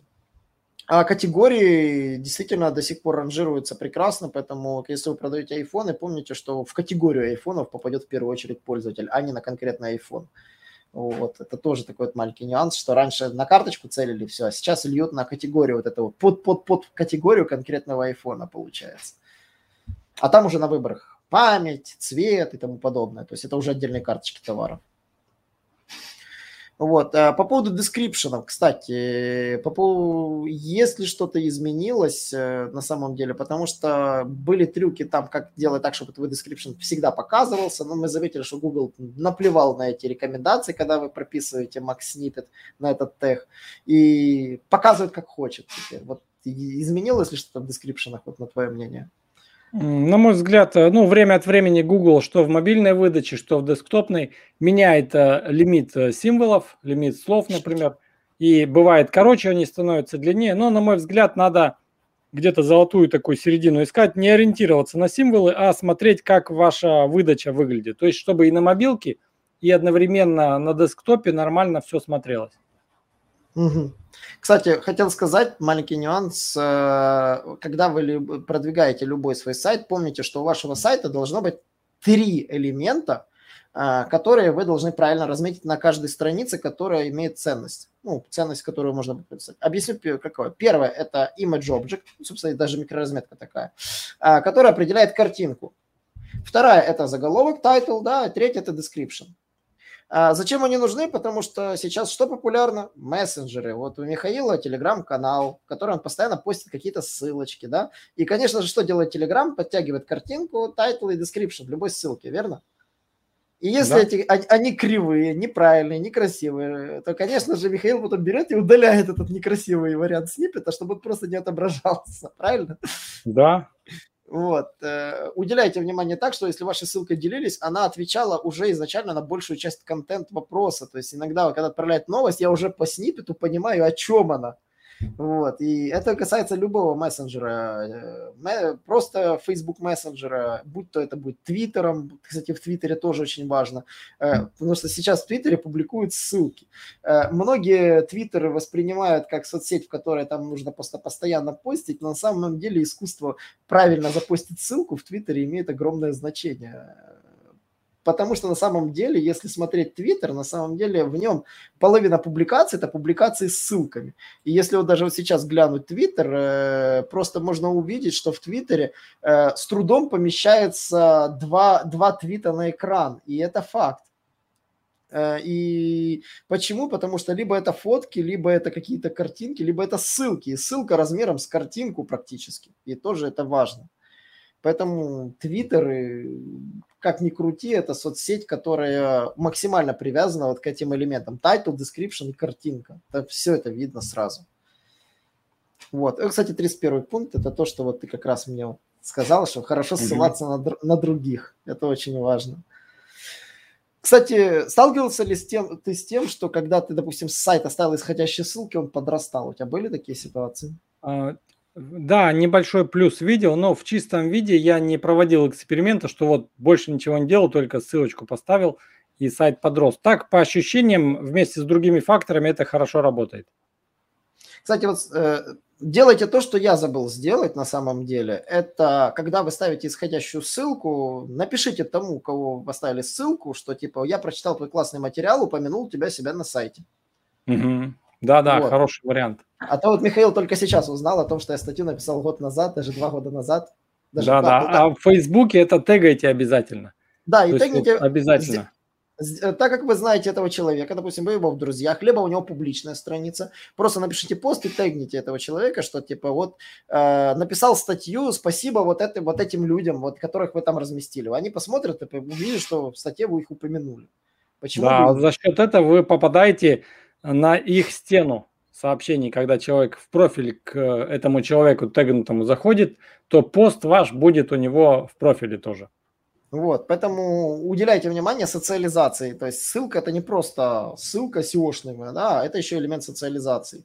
Вот, я честно, вот видите, вот написал статью и забыл даже, что там брал ссылки. То есть когда писал, просто ушел в исследование и писал. Вот, а надо не забывать на что вы этот материал сделали. Ну и, конечно же, микро, микроразметка. Про микроразметку сломана куча копий. Вот недавно баг, кстати, был в Гугле, когда она отвалилась, а потом вернулась. Да, звезды. Звезды, те самые звезды. А, кстати, по поводу звезд, э, мы обратили внимание, что в Америке метод звезд для ряда сайтов работает по другой системе. Там нужно иметь какое-то количество отзывов, чтобы эти звезды отображались, верно? Да, обычно с трех-пяти отзывов начинается вывод звезд. Угу. Вот. Собственно, вот если у вас нет отзывов, то они вообще не выводятся. Пункт про перелинковку здесь на самом деле, я даже не знаю, насколько он сейчас актуален, именно перелинковка. Ну, почему? Потому что сейчас практически все CMS имеют в классическом виде уже перелинковку, в том, даже банально хлебная крошка уже имеет перелинковку. Uh-huh. Если у вас есть навигация, то она уже, как говорится, решает большую часть вопросов. Но есть и исключения. Самая больная проблема – это интернет-магазины. Вот, вот такая вот ситуация. Вот у тебя есть сайт, у тебя есть карточки товара, у тебя есть категории. А вот есть фильтры сбоку, знаешь, да, вот интернет-магазин. Uh-huh. Их часто делают скриптовыми. То есть вот там нажал на галочку, нажимаешь «Показать», и оно показывает. Так вот, Google эти кнопочки не видит. Вот просто он их не видит. И я тебе так скажу, 4 из 5 магазинов все такие. Вот просто mm-hmm. вот у всех это проблема. Вот приходит ко мне интернет-магазин, я просто тыкаю, проверяю. Мы же аудит, помнишь, делали, я говорил, что типа да. эта ссылка нет. Вот, я всегда это проверяю, потому что это, э, вот это называется больное место вот у всех интернет-магазинов. Причина кроется, возможно, в продаваемых темах, которые все берут и ставят, э, в продаваемых модулях, которые недоработаны. Вот, и, собственно, вот в этом кроется самый большой подвох. А, второй подвох кроется в том, что продаются плагины без, настраиваем, без адекватно настраиваемой SEO-части. То есть есть плагин, и, SEO-часть пили как хочешь. И я знаю даже ряд плагинов для сайтов, где SEO-модуль работает только в одном направлении, то есть только одна категория. А попробуешь сделать две категории, он перестает работать. Просто генерирует дальше чушь полную. То есть тайтлы, дескрипшены не генерируются, просто получается, у тебя получается, ты вроде бы сделал SEO-модуль, но у тебя у каждой версии страницы существует тысячи вариантов с одинаковым тайтлом description, и они реально создаются. Вот. И это вот тоже такие нюансы. Перелинковка в модулях тоже важна. И чтобы он работал, этот модуль при наведении на фильтр тоже должен, ну, в самом коде должна быть ссылка, прямая ссылка на переход на эту страницу. Если ее нет, то весь этот магазин получается, становится как островом, где отдельно сайт, а отдельно карточки товаров. Повторяйте ссылки ваших э, конкурентов. Я отчасти согласен с этим методом, а отчасти нет, потому что только копируя ваших успешных конкурентов, вы только по их стопам будете идти. А чтобы их обогнать, да, вы всегда будете догоняющим. А чтобы обогнать конкурентов, надо их обгонять и в методах продвижения. То есть для ориентира просто посмотреть, э, какие методы чаще всего в вашей тематике используют топовые сайты. Конечно, можно изучать и повторять, но э, сразу наращивайте экспертизу, и попытайтесь посмотреть на шаг вперед, хотя бы на 2-3 шага вперед, чтобы увидеть, что же можно еще задействовать в плане линкбилдинга, что ваши конкуренты не используют. И именно это позволит вам выйти вперед. То есть не только копируйте, а еще и старайтесь сделать лучше ссылки, чем у них. Следующий пункт. Да, Николай. Да, вот это вот, э, я буквально недавно начал сейчас писать статью, и я вот взял цитату из «Алисы в стране чудес», она очень хорошо характеризует. А, если ты будешь, э, чтобы стоять, нужно идти, а чтобы идти, нужно, нужно бежать быстрее всех. Э, то есть вы должны вот бежать быстрее, но вы же не сможете просто взять и все ссылки поставить конкурента. Поэтому ищите методы, где, как говорится, ищите вдохновение. Это там, как говорится, самое важное найти это вдохновение, чтобы в этом-то и вся мораль. Вот. Э, вы найти, должны найти тот момент, где конкуренты провалились, не повторять эти методы, где конкуренты успешны, попробовать сделать эти методы еще лучше. Вот зачем этот пункт, я бы вот по-другому бы его перечитал, а не просто копируйте их методы. Угу. Следующий пункт – это работайте с удаленными ссылками. То есть, например, вы где-то на сайтах э, размещали ссылки, или они были естественные, но с течением времени по разным причинам эти ссылки могут удалять. А, честно скажу по опыту, а, этот метод очень затратен по времени, и отдача в ссылках, она очень небольшая, поэтому я его отношу вообще к таким не то что второстепенным, а даже третьестепенным. Угу. Потому что, ну вот у вас были ссылки, сайт у вас был в топе, если он дальше в топе, а часть ссылок отвалилась, в принципе, можно вообще не обращать на это внимания. Это естественный процесс. Ну вот, например, человек продал сайт, и тот э, новый владелец взял и снес, например, блоговую часть, потому что там, э, как, э, например, был пиар э, сайта компании, который до этого был на этом сайте, а ему не нужен этот материал, он просто взял и удалил. Ну и смысл писать этому владельцу, например. Причин может быть много, но вот одна из частых – это просто смена владельца. Или просто у сайта какие-то проблемы, например, с продвижением, и они взяли и посмотрели, у нас что-то много тут ссылочек ссылается исходящих, давайте их сократим там пять раз, например, и сносят все ссылки, просто делают текстовые упоминания. Ну, это реже случается. Если они так решили, то вы их э, решение не измените. Ну, то есть такой очень затратный по времени, и я бы не стал его особо использовать. Следующий пункт – это используйте текстовые упоминания и работайте над тем, чтобы сделать их ссылками. Например, э, Николай, вот если у тебя где-то упомянули там SEO Quick на каких-то сайтах название твоей компании или Николай Шмичков, то угу. ты таким ребятам можешь писать и просить их поставить ссылку. Угу. Это более эффективный метод работы, то есть сказать, что, ребята, вы меня тут упомянули, а можете ссылочку поставить, чтобы люди знали, куда непосредственно переходить. Э, такое часто работает, и это хорошая методика. То есть тут надо отслеживать упоминания своего бренда, своей имени, фамилии своего и так далее. Да, кстати, это интересный метод, на самом деле никогда не задумывался. Но чаще всего, если вы очень сильно популярная личность, например, вы сможете найти кучу своих упоминаний. Вот, например, как вот я вот решил погуглить, да, то есть э, э, я нашел наш с тобой подкаст. Mm-hmm. А нет, нет, это с Анатолием еще подкаст. С Анатолием был подкаст. Э, нашел его просто на каком-то сайте агрегаторе подкастов. И таких вот вагон. Если mm-hmm. вы будете заниматься контентом, который, допустим, расходится по фидам, да, то вы можете найти кучу сайтов, которые ретранслируют этот контент в разных самых вариациях, да, и вот, например, вот наш с тобой вебинар э, продвижение коммерческих сайтов, вот на мегаиндексе, например, да, вот есть. Mm-hmm. Но тут ссылочка сразу на вебинар конкретно, на нашу страничку вебинара. Mm-hmm. Вот, и тут теги, все как положено. И ну, ссылочка ну, вот... Да, да, хороший да. метод это. Да, действительно рабочий, такая вот битая ссылка почему-то вот не работает. В Рунете он, кстати, вообще не распространен. То есть никто почти не использует. Публикуйте гостевые статьи. Следующий пункт. А, это нормальная методика. Э, главное найти сайты, во-первых, надо разделить сразу. Есть сайты, которые принимают гостевые статьи и которые не принимают гостевые статьи. Обычно все используют только те, которые принимают, пишут там э, предложение, разместите нашу статью или платно, или бесплатно статью публикуют. То есть схема очень простая. Но очень большой потенциал у тех сайтов, которые не принимают гостевые статьи. Вы можете им предложить, и они просто, может, об этом не задумывались. Они будут рады разместить статью вашу. Не все, конечно, но определенный процент – и процентовка вот этих сайтов, которые не принимают гостевые статьи, она по количеству намного больше в разы, чем те сайты, которые принимают. И те сайты, они могут быть заспамлены, то есть раз они принимают гостевые статьи, деньги зарабатывают, например, то у них могут быть там за год сотни статей со ссылками на самые разные сайты. Если им нужны деньги, они и казино будут размещать и так далее. То есть обязательно смотрите сайт двоеточие, адрес сайта и казино там какой-нибудь там эдал там и прочие такие вот слова ищите. Если таких нет, то в принципе можно публиковать. Ну, по страничкам, конечно, пройдитесь, что они вообще за гостевые статьи публикуют. Поэтому лучше публиковать там, где меньше всего таких статей. Ну, например, мы даже для этих целей создали утилиту, которая позволяет искать гостевые посты, но вообще позволяет искать много чего. На самом деле это утилита, это просто квитэссенция поисковых запросов. Вот. Она позволяет вбить любой запрос э, и проверить э, по нему выдачу. А если у вас есть плагины для сохранения, ну, для выдачи, то можно, как говорится, легко проверить. Вот, например, вот можно гостевой пост поискать, да, кто размещал гостевые посты.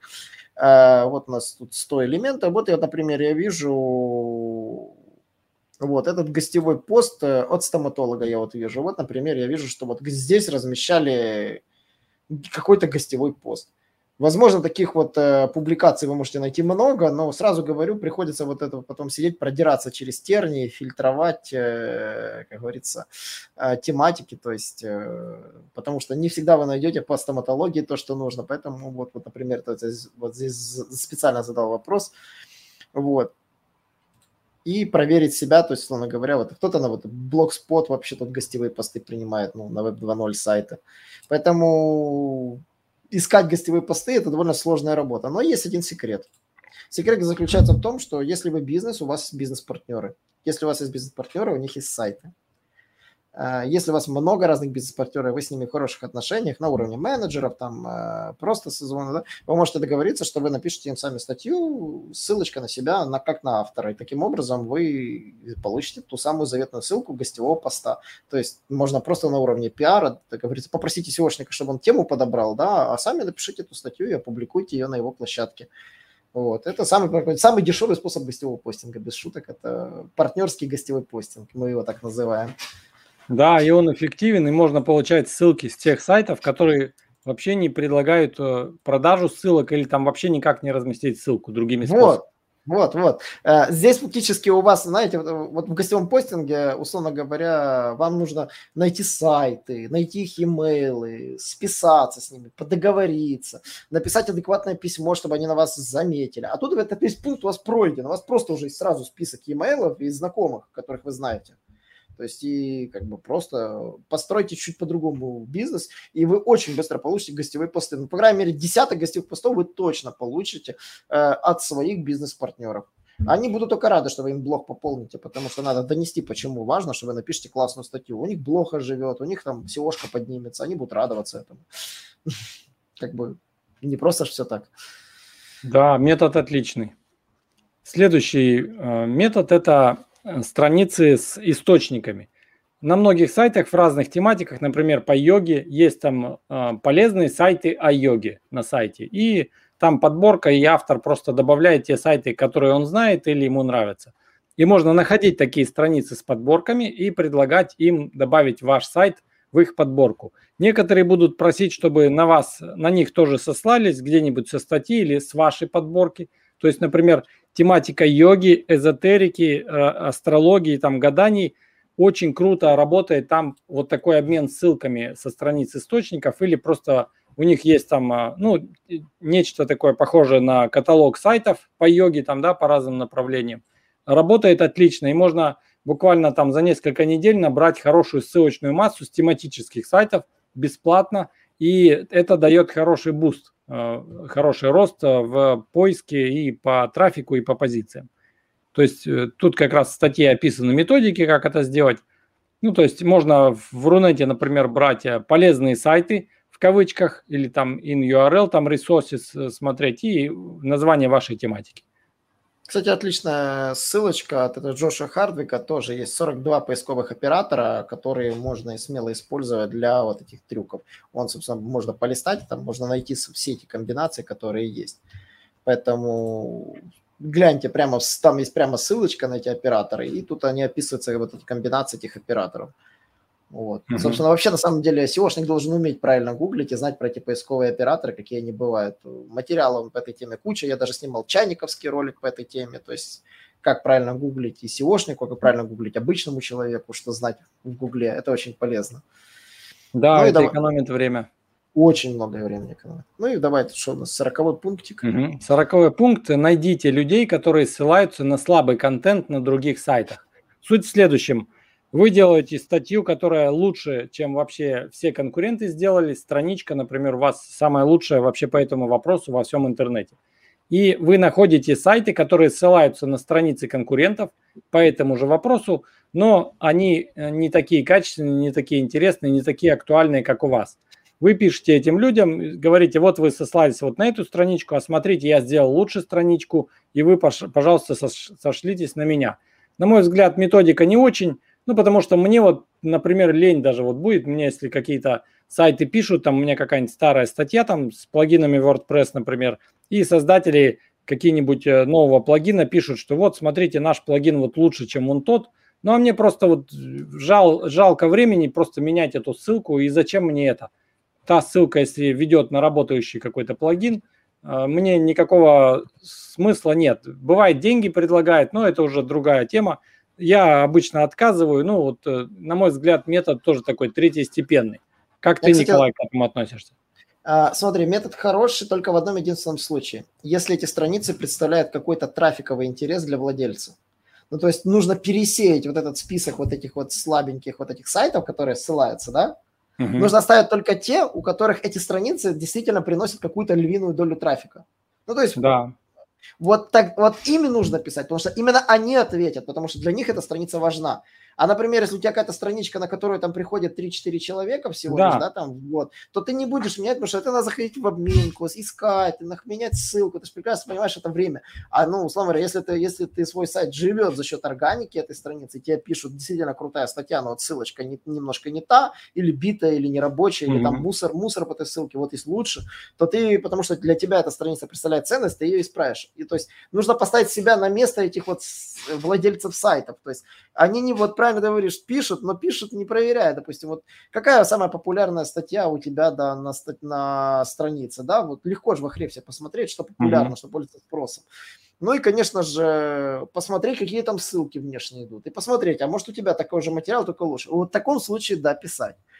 Но, правда, это не логично, нужно действовать от обратного. То есть ты создал страницу, посмотрел, кто ссылается на похожий контент, допустим, в том же Ахрепсе нашел список, и про померил трафик каждой из страниц через батч-анализ.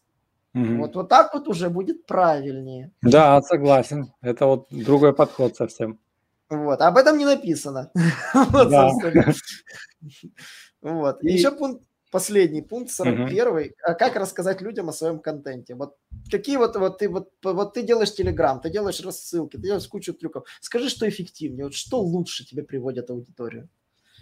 А, на мой взгляд, э, в разных тематиках разные платформы. Лучше всего в плане трафика, если вот говорить, например, о SEO-шной а, тусовке в Рунете, то это, конечно, Facebook и Telegram.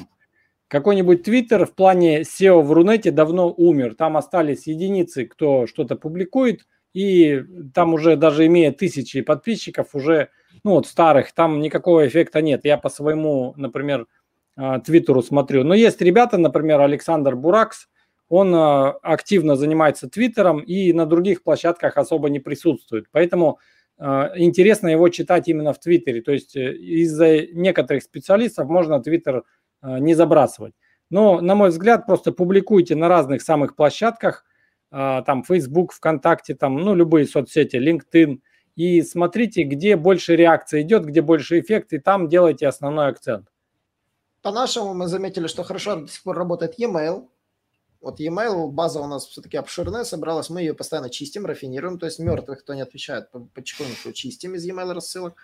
И за счет этого вот e-mail у нас э, не попадает в спам, вот мы заметили, что радует, попадает как надо, то есть э, и до людей получается достучаться.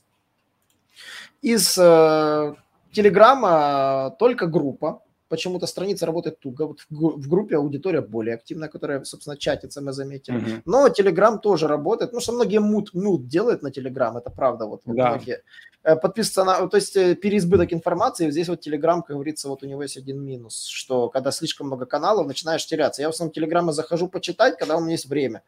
Uh-huh. А пропускаю анонсы. вот. А e-mail мне всегда напомнит про анонс какого-то мероприятия. Так что, Михаил, e-mail да. обязательно э, реально работают. Э, вот анонсы мероприятий, e-mail просто вообще получается достучаться до базы. Ну, собственно, у нас получился полуторачасовой урок по SEO, по гайду. На самом деле много свеженького инфы под, под, подъехало. А, по поводу вот главных мыслей, что было упущено, хотя бы парочку, давай вот, что было упущено важное. Ну, то, что ты интересный момент сказал по предпоследнему пункту, что надо искать страницы с трафиком, именно которые трафик дают, это очень важное дополнение – вот. Если, да, вы хотите поменять ссылку на ссылку, туда искать с трафиком, это важное дополнение. А по поводу контента очень, очень важно, чтобы вы обращали внимание, что интент важнее всего. Вот Михаил отметил, действительно очень важно прописывать содержание. Это вот э, мы еще даже до начала подкаста этот момент э, обсудили, что вот, вот даже тут в примере в скрине они показывают, что выводится содержание как э, быстрые ссылки под статьей. Вот. Многие этому не уделяют внимания, пишут просто статьи и забывают просто банально заголовочки разметить, чтобы получить вот тот самый волшебный, лишний, лишний более привлекательный снипет. Вот. Ну и, конечно же, самое главное, чтобы я посоветовал вам, э, подписывайтесь на SEOшников, которые перебирают материалы, делают исследования, обсуждают э, какие-то интересные факты, которые обнаружат. Э, следите за новостями, структурируйте эту информацию. Да, я понимаю, что вы можете сказать, что информации много. Вот, Михаил, скажи, по SEO информации много сейчас, правда? Да, переизбыток. Вот. Ее действительно очень много. Я, например, честно не успеваю пересмотреть даже твои вебинары. Это действительно, их много у меня уже. Большой список набежал, надо сесть пересмотреть. Вот. Э, но главную мысль, которую хотели бы мы вам сегодня вам донести, вы должны э, уметь фильтровать свежую информацию, которая вот актуальна э, будет на ближайшее время. Почему? Потому что какие-то, возможно, нюансы вы нагуглите. Но следить за трендами вот действительно важно, потому что вот, вот действительно статья хорошая, она перебирает старые моменты, она больше направлена больше на новичков, но есть моменты, которые вот действительно и в статье даже изложены не совсем корректно, то есть опытный SEOшник не сможет их реализовать, если будет просто делать и читать. Вот, вот эти моменты вот тоже нужно вот уточнять, э, смотреть и, и анализировать. Вот, кстати, вот по, по статье действительно у меня такое вот двоякое мнение. А вот я почему хотел вот с тобой по ней поговорить, что она вроде бы хорошая, но некоторые моменты не пока нету вопроса как. Вот, вот не хватает. Ну, кон- контент-план, например, упустили тоже. Да. Как приступать вообще. к контенту, если плана нет? Да. И бюджетирование контента, то есть да. тоже вот вообще ни слова, вот, типа создайте бюджет на контент, потому что бюджет это люди, которые будут его создавать. Кстати, ни слова про видео, заметь. Да. Про видео... Сейчас это обязательно надо. А видеоконтент просто безумно важен, а, потому что вот, например, вкладочка видео, да, а, по умолчанию ведет не всегда на YouTube. Вот здесь ты видишь, YouTube, YouTube mm-hmm. иногда ведет на отдельные сайты. Если да. ввести, допустим, продвижение сайта а, во вкладочке видео, мы увидим вообще сплошные сайты. YouTube вообще там увидим только на каком-то моменте. Угу. Объясняется это просто тем, что YouTube ранжирует ролики из статей. И это важно. То есть Google ранжирует. И хорошо оптимизированное видео приносит действительно тоже свой трафик. Тоже такой вот маленький нюанс, который никто не анализирует. То есть мы проверяли вот эти моменты, и вот мы видели, то есть смотри, вот технический аудит – вот запрос, да, в YouTube ссылочка на нашу страничку технический аудит, где ролик технический аудит. То есть, э, собственно, вот он, единственный ролик, mm-hmm. пример, да, и вот э, в Гугле он выводится по этому запросу на втором месте во вкладке видео. В запросе здесь он будет ранжироваться где-то, где-то там далеко внизу. Mm-hmm. Или даже не внизу, не, внизу, внизу. Это сейчас Россия у меня, по-моему, стоит по гео. Но по Ютубу, вот по вкладке видео люди гуглят и переходят реально на ролик. Вот это мы действительно обращали на это внимание, что важно знать, э, что видео тоже ранжируется. Кстати, ни слова не было про Google покупки. Я понимаю, что не все же сайты интернет-магазины, но про покупки почему-то не было сказано ни слова. Это кладезь трафика на самом деле в бурже. Да. Вот. Ну и давай тогда, собственно, последнее слово даю тебе и, собственно, что ты скажешь по этой статье в целом? Ну, в целом, чек-лист от Ahrefs очень классный. Он покрывает большинство проблемных э, моментов э, при создании и продвижении сайта. Но всегда при любом чек-листе думайте еще самостоятельно, что-то добавляйте, какие-то подвергайте пункты сомнению, как вот я говорил, некоторые пункты по линкбилдингу, например, добычи ссылок, когда там люди ссылаются на более слабые странички, не такие интересные, как у вас, то в большинстве случаев по опыту могу сказать, что никто не будет менять ссылки на ваши сайты. Поэтому надо это учитывать, ну и все постигается на практике. Практикуйте э, разные методы продвижения, делайте эксперименты, АБ-тесты, и в итоге будете знать, что сейчас работает в SEO, а что нет. Отличный действительно вывод. И, ребята, подписывайтесь на соцсети Михаила, на конечно же, наши соцсети. Не забывайте, что у нас выходят классные уроки, классные вебинары. А, мы делаем этот контент для того, чтобы, а, интернет становился лучше, б, мы, мы, нам было легче вас продвигать. На самом деле, собственно, все мы стараемся для того, чтобы и нам было лучше, и вам. Э, всем спасибо, ребята, и до новых встреч. Всем счастливо. Наш урок закончился, а у тебя есть домашнее задание – применить новые рекомендации для получения трафика и продаж. Также оцени наш урок и оставь свой реальный отзыв в Apple или Google подкастах для получения специального подарка в чате сайта SEO Quick.